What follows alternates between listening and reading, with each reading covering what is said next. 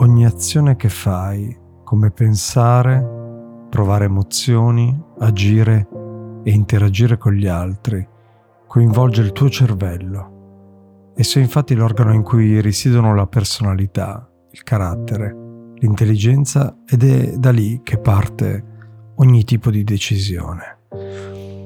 Negli ultimi vent'anni si è scoperto grazie a risonanze magnetiche effettuate su decine di migliaia di pazienti in tutto il mondo che quando il cervello lavora nel modo giusto tu stai bene.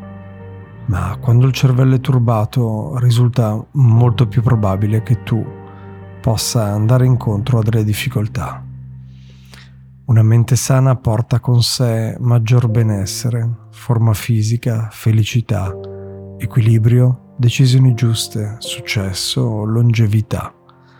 Ma al contrario, se il cervello non è sano per qualsivoglia motivo, un trauma cranico piuttosto che uno shock emotivo legato al passato, si è più tristi, deboli, malati, dotati di scarsa capacità di giudizio e in generale meno brillanti. Beh, il cervello può essere riprogrammato.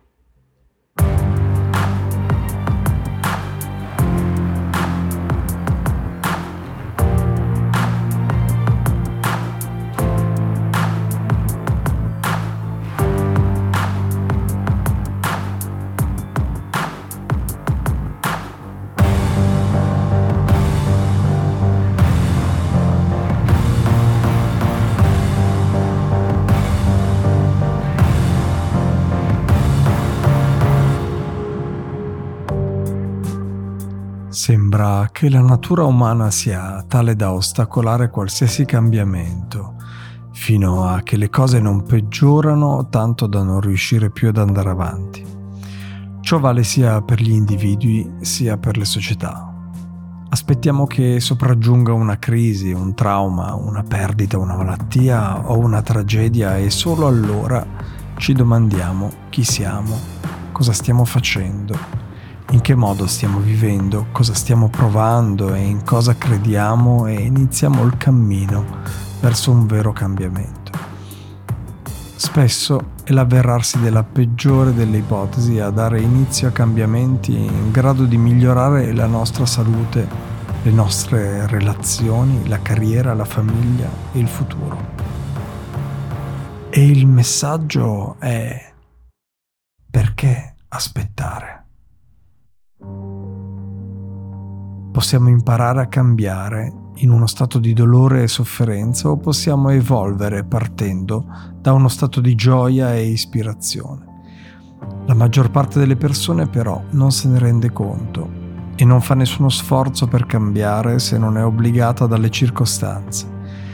Se invece decidiamo di abbracciare la seconda ipotesi, dobbiamo solo avere la consapevolezza che la nostra volontà di cambiamento ci porterà ad affrontare qualche disagio, degli imprevisti, l'interruzione di una quotidianità prevedibile e un periodo di incertezza.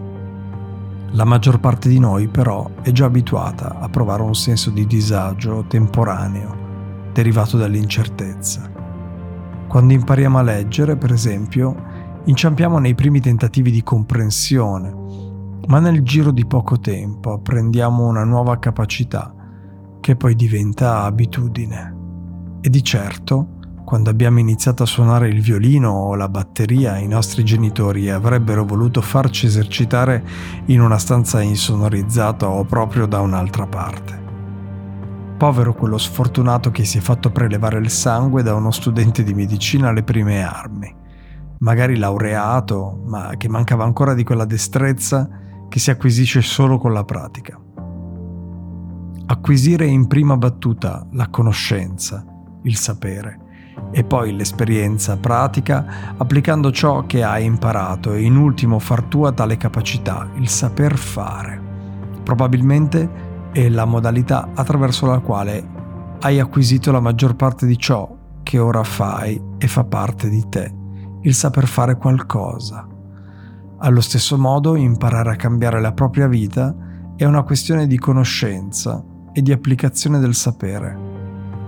La ripetizione rinforza le sinapsi del cervello. e forma connessioni neurali che nei momenti di debolezza ti aiutano a rimanere concentrato sulle cose importanti. Una volta entrati nel merito, l'ultima parte, grazie alla solida base di conoscenze acquisite, ti sembrerà meno complessa e potrai sperimentare in prima persona la verità di ciò che sai.